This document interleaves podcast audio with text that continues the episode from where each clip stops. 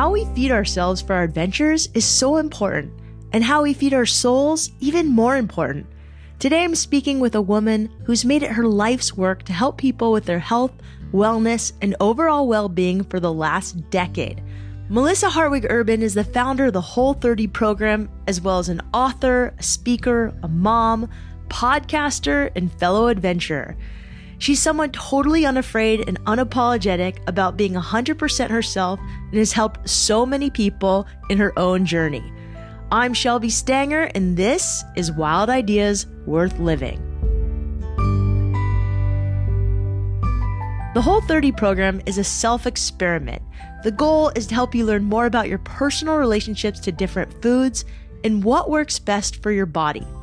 For 30 days, you eat only whole, unprocessed foods and you eliminate things like gluten, alcohol, and dairy, things a lot of people are often sensitive to. After 30 days, you slowly reintroduce certain foods and beverages one by one, and you learn what does and doesn't work for you so you can best design your own custom diet. The objective isn't necessarily to lose weight, even though a lot of people do, but merely to feel better and learn more about your body and the choices you make to fuel it. Whole 30 has amassed millions of followers, and it's become a bona fide health and wellness empire with books, trainings, and brand collaborations. When it comes to speaking her truth and living well, its founder, Melissa Hartwig Urban, she walks the talk. Today, we're not only diving into her journey into Whole 30 and how we fuel our bodies, but we also talk about how we fuel our minds and our souls. We get into everything from tips on parenting to sleep, the outdoors, and of course, how to navigate the holiday season.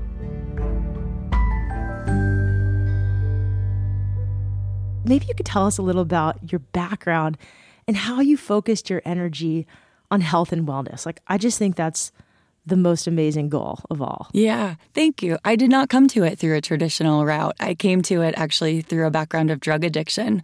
I experienced some sexual trauma at 16 and for about 5 years following dove heavily into drug use as a way to escape and numb from that trauma.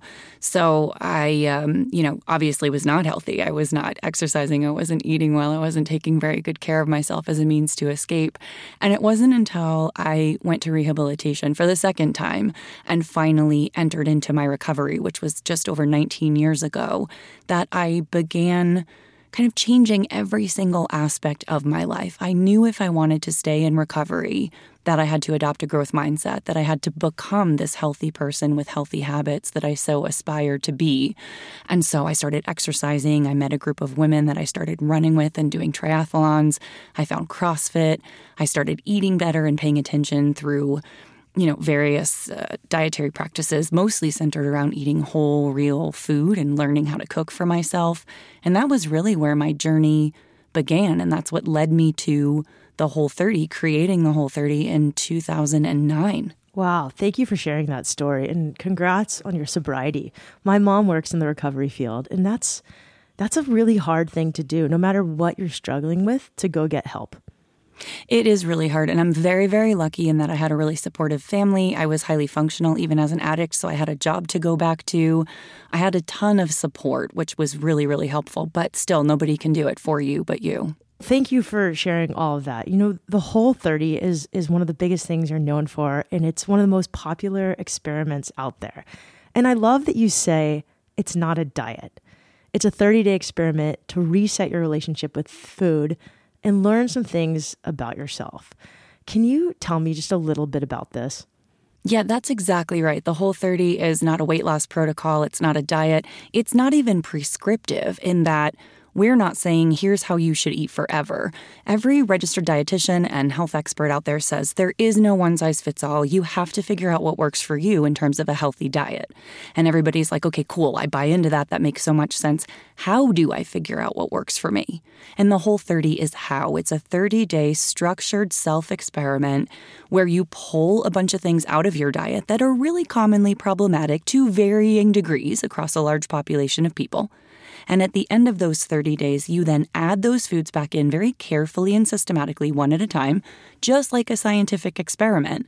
and compare your experience. So it teaches you how food works for you in your individual context. And then you get to create the perfect diet for you based on what you've learned. So, full disclosure, I eat mostly plant based. I've never done the whole 30 before, but it is mostly how I used to eat. I have friends who love it, who blog about it, who swear by it. And I like it mostly just because I love your thoughts on having a healthy relationship with food and doing some things so we understand how we sometimes use food the way it wasn't intended. Like, I eat a lot when I'm bored and on deadline. And when I don't want to deal with something, I'll go snack. So, I was hoping you could just share a little bit about how we can just be better at picking better choices not just to look good, but mostly just to feel better and to feel our adventures, not only our adventures in the outside, but just our adventure of life. Absolutely. That was what my first Whole 30 in 2009 showed me. This self experiment really helped to highlight the ways that I was using food the way I used to use drugs as punishment, as reward, to numb, to self soothe, to create comfort. And I think in, in large part, it's not our fault. It is the way that these foods and beverages have been marketed to us and scientifically designed, right? You have a fight with your significant other, go grab a pint of ice cream. You want to celebrate with your girlfriends, you do it with a bottle of rose.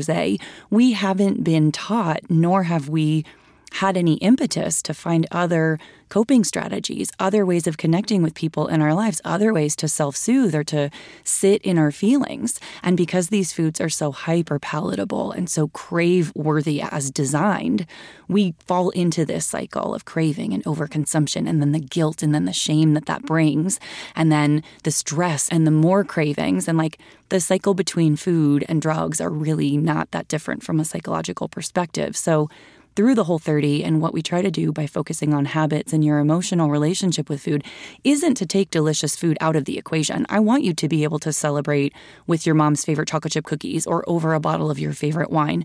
I just don't want that to be the only coping strategy you have. And so through the program we teach people other ways to do all of those like emotional self-care items that don't involve a food or a drink that ultimately may make you feel better in the moment but long term just makes you feel worse. What are some of those ways we can have a healthier relationship with food by engaging in other activities? I always say most of the time you're not craving a cookie, you're craving a connection. We feel so isolated, although we're more connected than ever with social media and text and DM. But in our real lives, I think we're craving true, authentic, intimate connection. And we very often kind of stuff that down by self soothing with food or drink. Honestly, I think the best thing you can do is connect with another person, share how you're feeling, express your thoughts, allow yourself to get support. And then my bonus is to do it outside in nature. Yeah, my kind of girl. I just want to give you a hug right now for that. and if you're listening, like feel the hug Melissa and I are giving you yes. right now, wherever you are. How do you take a personal experiment and turn it into a movement that's helped millions of people? Melissa scaled Whole 30 in amazing ways, including writing books and forming partnerships with food brands you know and have heard of. Healthy food can be expensive, and it's not always easy to get healthy food everywhere you go. One of the missions Melissa has making it accessible to anyone who wants to be part of the Whole 30 community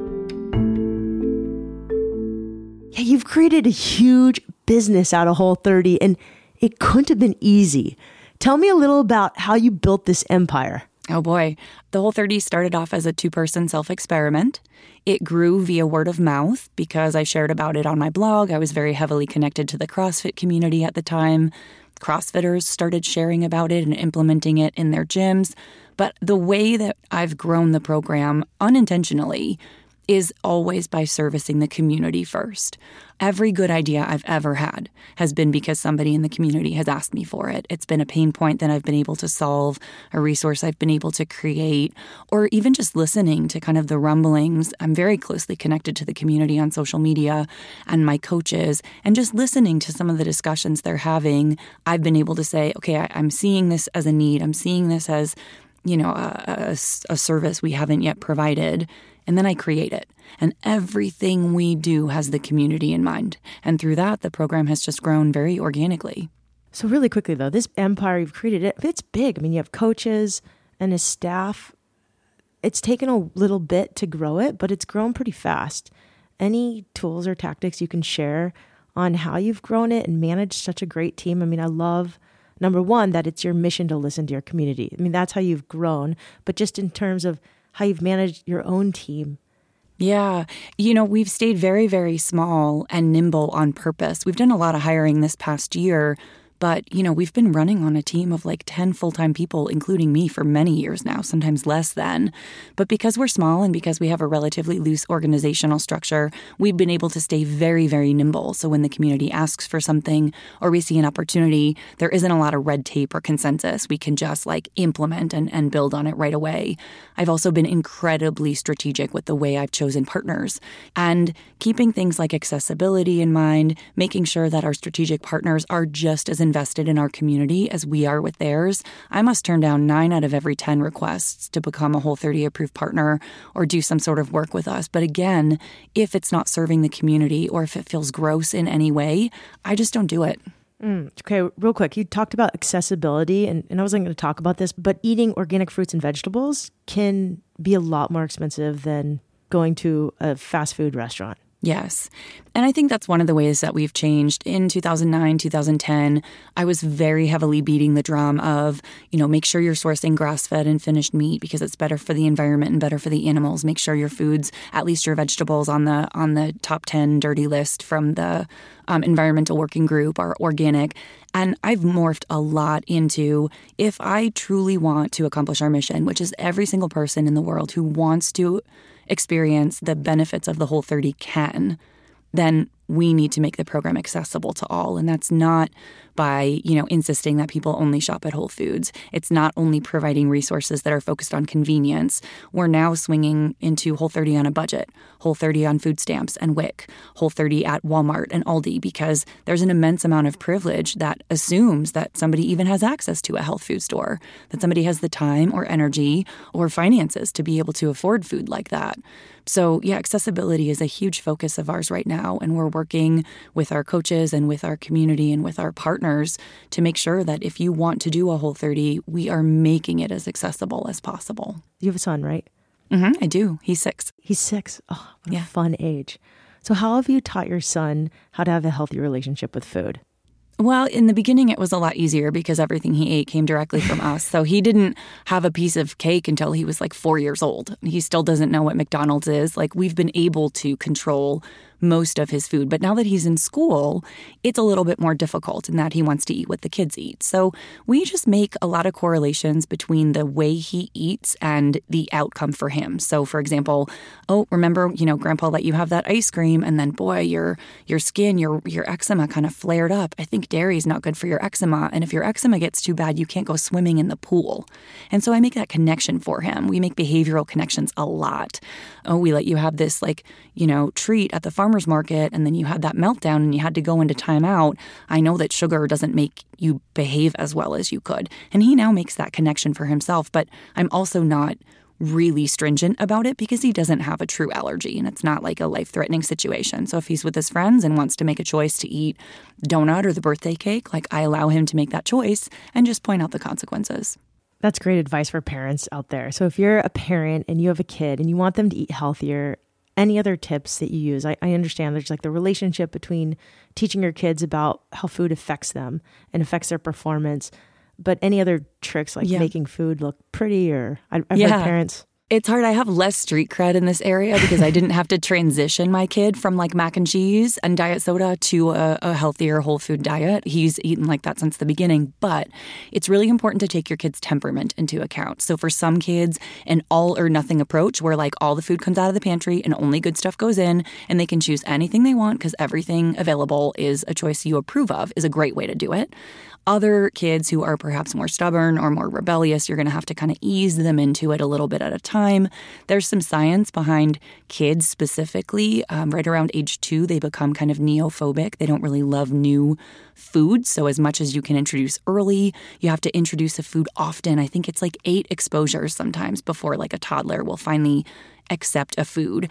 Having a lot of colors, having things that you can dip it in. My kid will eat anything if you put a toothpick in it. So I think it's a lot about being creative as a parent, but also about being patient. Patience. That's a that's a good one. And something that is needed when you're a parent or an aunt. Like I have mm-hmm. a bunch of nephews and I just had to practice my patience with them this weekend, but they were pretty fun. Yes. Yeah. So, I mean, you've changed so many lives through the whole 30 and just through your programs. You know, one of the books you, you wrote about was just about having a healthier relationship with food.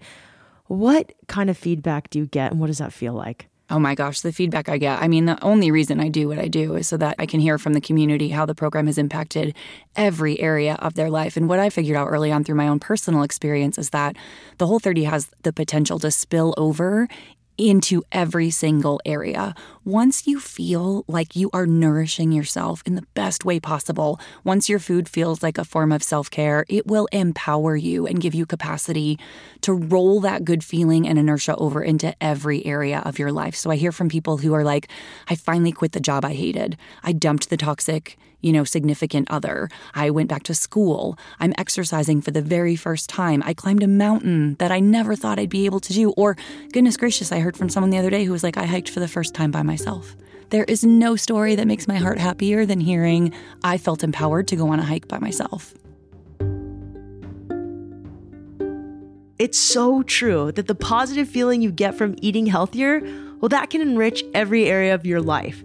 I know I feel more myself and more ready to tackle life's next challenges when I'm taking care of myself and treating my body to delicious, nutritious food, as well as doing things like getting enough sleep and filling my brain with kind, positive thoughts. When we return, we'll talk more with Melissa about her daily routines, sleep, and tips on how to build more confidence and practice self care.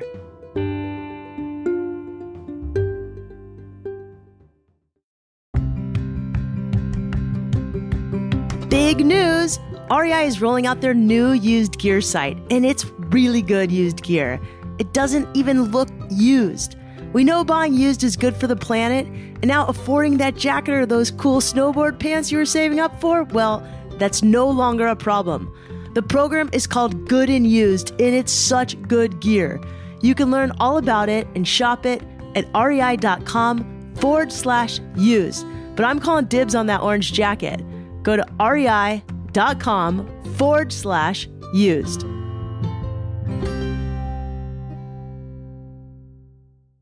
Being more conscious about what you physically put into your mouth is one way to get healthier.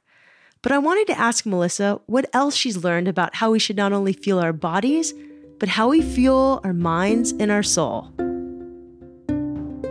So, we feed ourselves not only with food, but also with our thoughts.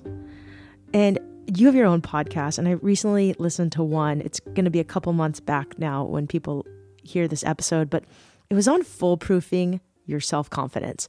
So you just talked about all this amazing feedback you get from the whole 30, and I'm guessing it's 99% positive, but I'm sure there's always haters in the world. There's probably a little negative feedback. So you get feedback a lot from probably all sides. I love this podcast. Can you just share some tips on fueling your thoughts so that you can foolproof your confidence. Yeah, I used to live and die by the opinions of others. I really sought validation from other people to pump up my self worth.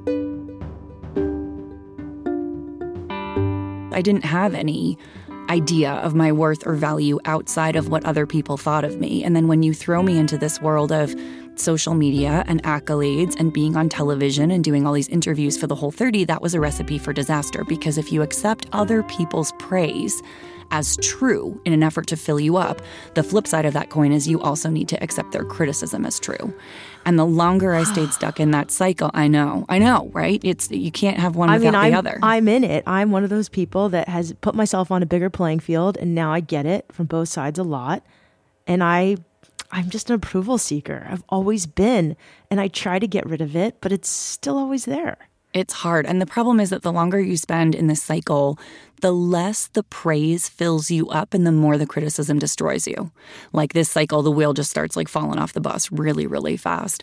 And so, what I realized through the help of my therapist a bunch of years ago when I was kind of dealing with my trauma and working on my personal growth post rehab is that you have to get really clear on what you think about you. That's it. And, you know, the work of Byron Katie has been very helpful here in terms of accepting what is. But I do this process that I call the self review on a bunch of different areas of my life um, how good a writer I am, how good I am at podcasting, how attractive I am, how athletically inclined I am. And I get really into my feelings on this and I decide how I feel about me, such that the other people's opinions don't really have much sway. So if I, you know, look at this sweatshirt I'm wearing and I really like this sweatshirt, when someone else says I love that sweatshirt, I'm like, cool, I like it too. I'm glad you're experiencing it as pleasant. But when someone says that's the ugliest sweatshirt in the world, I can just dismiss that as, well, you know, I'm sorry you're not loving it, but man, I really do. And I go about my day. That's a really easy example. Now imagine applying that to something like how attractive you are, or how talented you are, or how good you are as a mom. That's where the real power lies. Yeah, that I started using that in my life. So you also gave the example of of your podcast, like how good am I at the podcast? And when you started it, you're like, "Hey, I'm new at this. I'm maybe not that good." And so when people gave you criticism, you're like, "Well, that's okay. I have room to improve." But I love the example of your sweatshirt. yeah. And I'm teaching that to my son right now too. You know, he he really likes his colorful nails. He likes painting his nails and his toenails and he loves how bright and colorful it is and he's run into some feedback from other kids who kind of make fun of him or ask why his nails look like a girl and so he and I did the self-review process on his nails where I was like, "Do you like it? Why do you like it? What do you like about it? How does it feel?" And I've seen him now engage in the world in a very different way around the subject of his nails. That's so beautiful. What does he say to kids now? Sometimes he'll say his favorite is like, it's just paint, dude. Like totally dismissing. Other times someone will say, like, your nails are weird. And he'll go, I know, aren't they? Like owning it, claiming it. Because there's really not much that you can say if you're agreeing with them. This kid so is a, amazing. He's got a couple strategies. Yeah, I'm pretty proud of him. So, as a mom, having a kid, you're busy. You've got a huge empire that you run. So many people must email you every day. Sleep. I'd love to talk. So we have thoughts. Thoughts are a way we feel ourselves, and you can foolproof your own self confidence by being really honest with yourself and not letting the opinions of others affect you.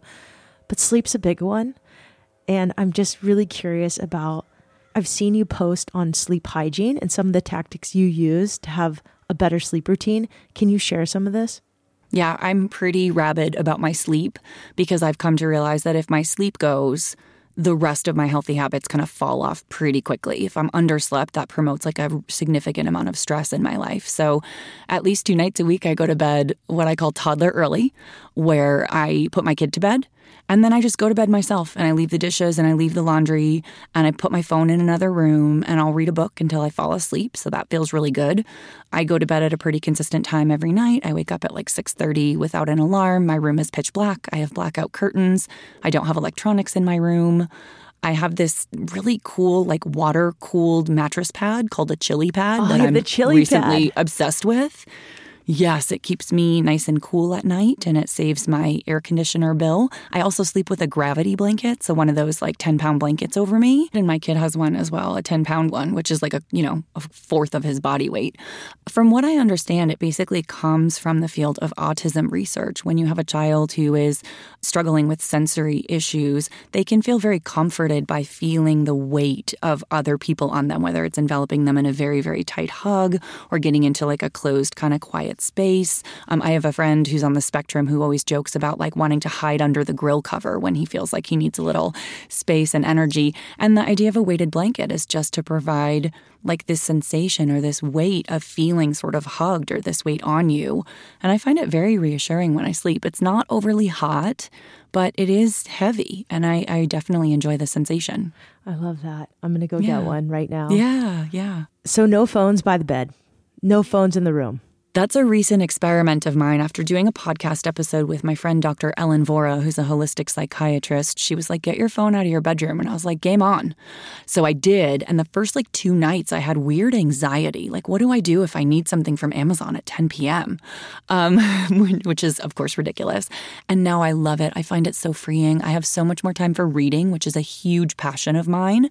I mean, it was always on airplane mode when I slept anyway. So it wasn't like I was getting notifications, but just getting it out of the bedroom has been like really freeing. I enjoy reclaiming that space for my own. You're going to think this is pretty crazy, but we just turn Wi Fi off every day at nine o'clock and it doesn't go back on until morning routine is done.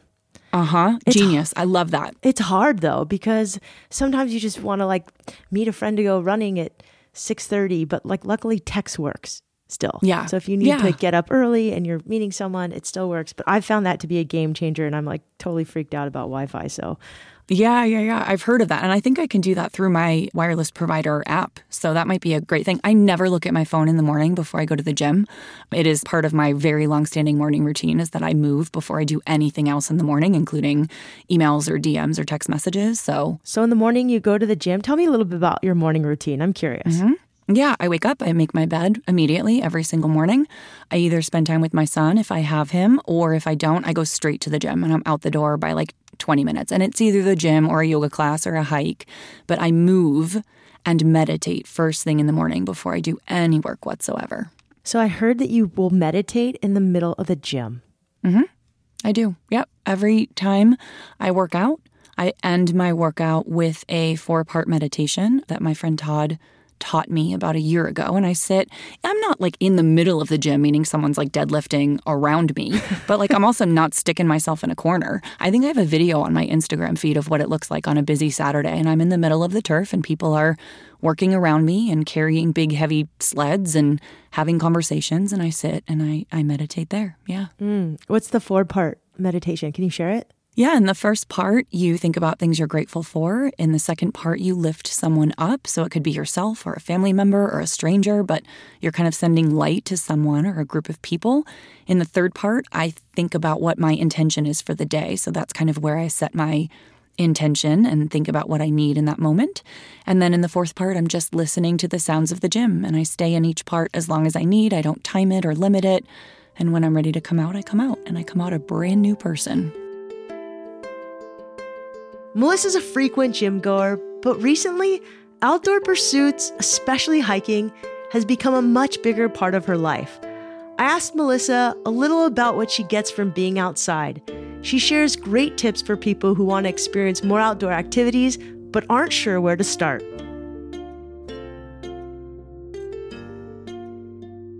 So, you were always a gym person, but lately you've been gravitating towards the outdoors. So, what in the outdoors do you do? I've been a really avid hiker since I moved to Utah about nine years ago. So I did some outdoor stuff when I lived in New Hampshire, but coming here where the mountains are so much bigger and so much more accessible, and also kind of, you know, going through some personal transitions in my relationship and having a child, I'm outside hiking year round. I snowshoe. In the winter, I'll throw spikes on and then I hike all, you know, spring, summer, and fall. Every vacation I think I've taken in the last five years has been to hike. I take one big solo trip every year where I hike. I just got back from Glacier. Outdoors is absolutely my church. That's what I call it. So some of the hikes I saw you do were like not no joke hikes and you're doing them on your own. You know, as a woman hiking alone, it can sometimes be daunting. Any advice you have, especially in bear country? I love hiking alone. I would not recommend like a 14 mile highline trail in bear country and in Glacier as your first go. I think if you're a little bit nervous about hiking or nervous about hiking alone, then I love the All Trails app. That's where I find hiking trails in a new area or in my area. Find a hike that's relatively popular so that you can be alone, but you've got plenty of other people near you. Do your homework. You know, always let someone know where you're going. Make sure you've got plenty of supplies. Download the trail app and record as you go. So if you happen to find yourself off trail, you can get back on. I take a lot, a lot of safety precautions before I set foot on a long trail by myself. But I do think that hiking by yourself is incredibly rewarding. It can be very grounding, it can feel very empowering, and there are certainly ways to ease into it. Tell me what you get from the outside that you don't get when you're in the gym. Oh my goodness, what don't I get? My head chatter shuts up at about a half an hour in. I am experiencing the sunshine and the oxygen. I'm, you know, touching leaves as I go and like really getting myself into my environment. I feel grounded. I feel centered. I'm not hiking with music or listening to anything. So it's just me and my thoughts. And I feel like that's where I'm really closely connected to God and the universe. And I have lots of good conversations and receive a lot of wonderful messages that way. And then I also get to experience that this is such a beautiful, vast world. You know, being out on a summit all by myself at 11,000 feet, not seeing another single person makes me feel very small, but also very powerful at the same time. It's a really lovely reminder. Mm.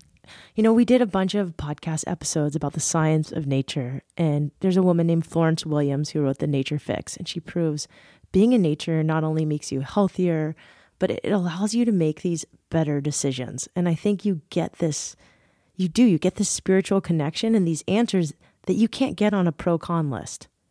Oh my goodness. Again, Dr. Ellen Vora talks about depression being in part a nature deficiency. There's so much that being outdoors in green spaces brings us everything from mental health to our immune system to reducing stress levels and like measurable in the body. So, yeah, and I and I do think it's just this wonderful reminder that, you know, away from the hustle and bustle and the ping of our cell phone and the lure of, you know, Netflix or stuff in our pantry, it can just be like a really nice centering grounding experience. Yeah, I, I, I want nature to be accessible to everyone too. So, how much have you been involving your kid outside?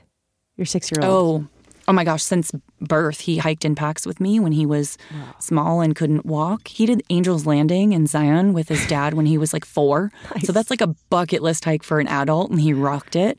Um, he's done some five, six mile hikes with me, no problem. We take trips to national parks every year. He's into fishing, he's in a nature camp every summer. Like he is outside.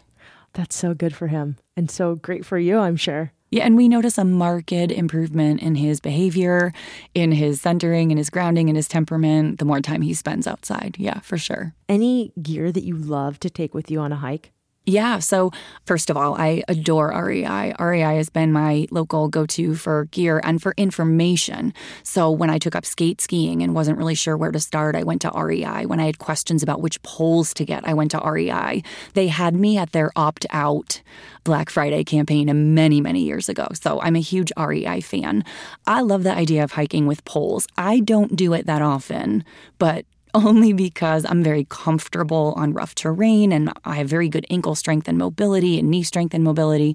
But for a new hiker, I love hiking with poles. It gives you a sense of security and stability, and it may make some trails, like water trails or steeper trails, more accessible. So I love the idea of hiking with poles. Get a really good water bladder. I happen to use one that you can kind of flip inside out, which makes it really easy to clean and keep clean.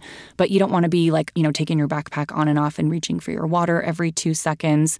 So I think that's a really fantastic way. And then, you know, just get a good pair of hiking shoes. I'm not a huge fan of hiking boots because I love the fact that, you know, uneven terrain helps you build those stabilization muscles and help you build the strength necessary. But hiking shoes are incredibly personal. So go to REI, try on a bunch of different pairs of hiking shoes, you know, test them out on the little like slopes that they've got in their shoe section. Um, but make sure you've got, you know, shoes appropriate for the terrain. I see people out hiking in Chuck Taylors. and just because you can, and no, just because you can doesn't mean you should. I want you to be safe out there as well. I see so many people eat it in their vans and chucks. And, I know. And I, I love them. And I'm like, just go get some ultra running shoes, like just some trail shoes, a little bit of tread, you're good to go. Or some Keens or Tevas or whoever makes anything good at REI, go get some of those. Yeah, and it will make you feel more comfortable on the trail as well. You know, you don't need to spend thousands of dollars to like be up in all the latest and greatest, most expensive gear, but there are a couple things that will make your hiking experience a lot more pleasant.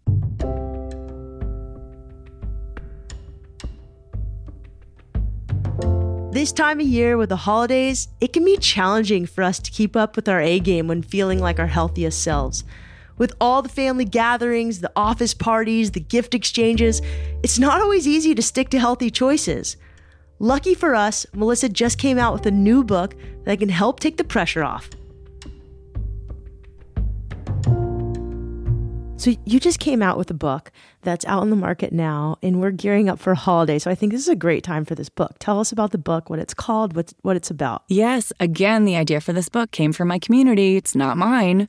It's called Whole30 Friends and Family. So what we came to realize was that socialization was still really challenging for people who are trying to change their habits, whether you are doing a Whole30 or just maybe you've realized that gluten is not your friend and you're on a gluten-free diet or you're trying to eat low sugar or no added sugar, it can be very difficult to honor your health commitments and still stay social. Do you talk about not having alcohol? Because there's this big movement right now towards being sober, even if you've never struggled with addiction. You know, I don't really like what drinking feels like the day after. And so I don't drink, but socially, it's a little weird sometimes. You took the words out of my mouth. Alcohol is huge right now. Yeah, you don't have to identify as an alcoholic to realize that there may be areas of your life in which alcohol is not serving you. And there's a huge sober curious movement right now. I'm actually participating where I'm not saying I'm never going to drink again, but I've been taking a lot of time off from alcohol lately. And the more time I take off, the more I realize I don't miss it at all. But it can make socialization more challenging. So, what we've done in this book is we've created more than 20 menus for everyday social occasions, things like kids' birthday parties, meet the parent dinners, overnight house guests, camping, church picnics, backyard barbecues, in a way that allows you to be social, enjoy delicious, hearty, satisfying, creative food, and still honor your health commitment. Sounds like a great book. I'm going to have to get it. It came out in October. October 15th, Whole30 Friends and Family. That's right. And again, you don't have to be on a Whole30 to want to eat a whole food diet and remain social. So we've kind of built the menu with everyone in mind. Love it. So we're going into the holiday, and holidays are just tricky times for people in staying healthy. So just advice for people going into this holiday season and the new year on staying healthy, but also on setting good intentions for well being. Yeah. You know, I think a lot of us go into holidays with this idea of like, well, you know, YOLO, I'm just going to do whatever I want, not pay attention to what I eat. And January is going to save me. Whatever my diet is on January, it's going to save me. And I think that yo yo approach is really, really damaging. Instead, I encourage people to go into the holidays with the mindset of conscientiousness. So the red and green M&Ms on your break room counter are not special. You are a grown up with car keys and a credit card and you can go buy M&Ms anytime you want. So thinking consciously and deliberately, is this special in this moment? Is it worth it? Is it going to make me feel like junk afterward? Do I even like it enough to eat it? Do I even want it right now? And approaching those decisions from a very conscientious place of self care, not just, well, I'm not going to worry about it because it's the holidays, I think can really serve you. It will allow you to eat the things that are truly special, truly delicious, but pass on the things that you know 10 minutes after you put it in your mouth, you're going to regret. It's not a treat if it makes you feel like crap. I love this idea that we can resist temptation while still being kind to ourselves. Kindness for me is huge. This holiday season, when you're celebrating with your family and friends, don't forget to celebrate your body and your mind as well. I love that Melissa said, It's not a treat if it makes you feel like crap. I also love that she says, once you feel like you're nourishing yourself in the best way possible, it'll empower you and give you capacity to roll that feeling over into every area of your life. What a great way to approach the holidays. I hope you can all fuel your body, your mind, and your souls with great healthy choices and have some fun this holiday season. Thank you so much to Melissa Hartwig Urban for sharing your own adventure with us, as well as helping us think critically about what we put into our bodies and our minds. Also, for teaching me how to meditate at the gym. Yes, I am that girl at my gym now, and I love it. I can now meditate anywhere, and it's awesome. You can check out Melissa's podcast, Do the Thing, at whole30.com forward slash podcast. I don't listen to a ton of other podcasts, but I love this show and listen to it a lot. Melissa, when you're in San Diego, I'd love to take you paddleboarding and to Patagonia. Thank you so much for recommending I interview Melissa. You're a gem of a human with a ton of great ideas. This podcast is produced by REI with the help from Annie Fassler and Chelsea Davis. Tune in next week as I remember some of the lessons I learned from this year's guests and what I hope to carry with me into 2020. As always, I appreciate when you subscribe, rate, and review the show wherever you listen. And remember, some of the best adventures often happen when you follow your wildest ideas.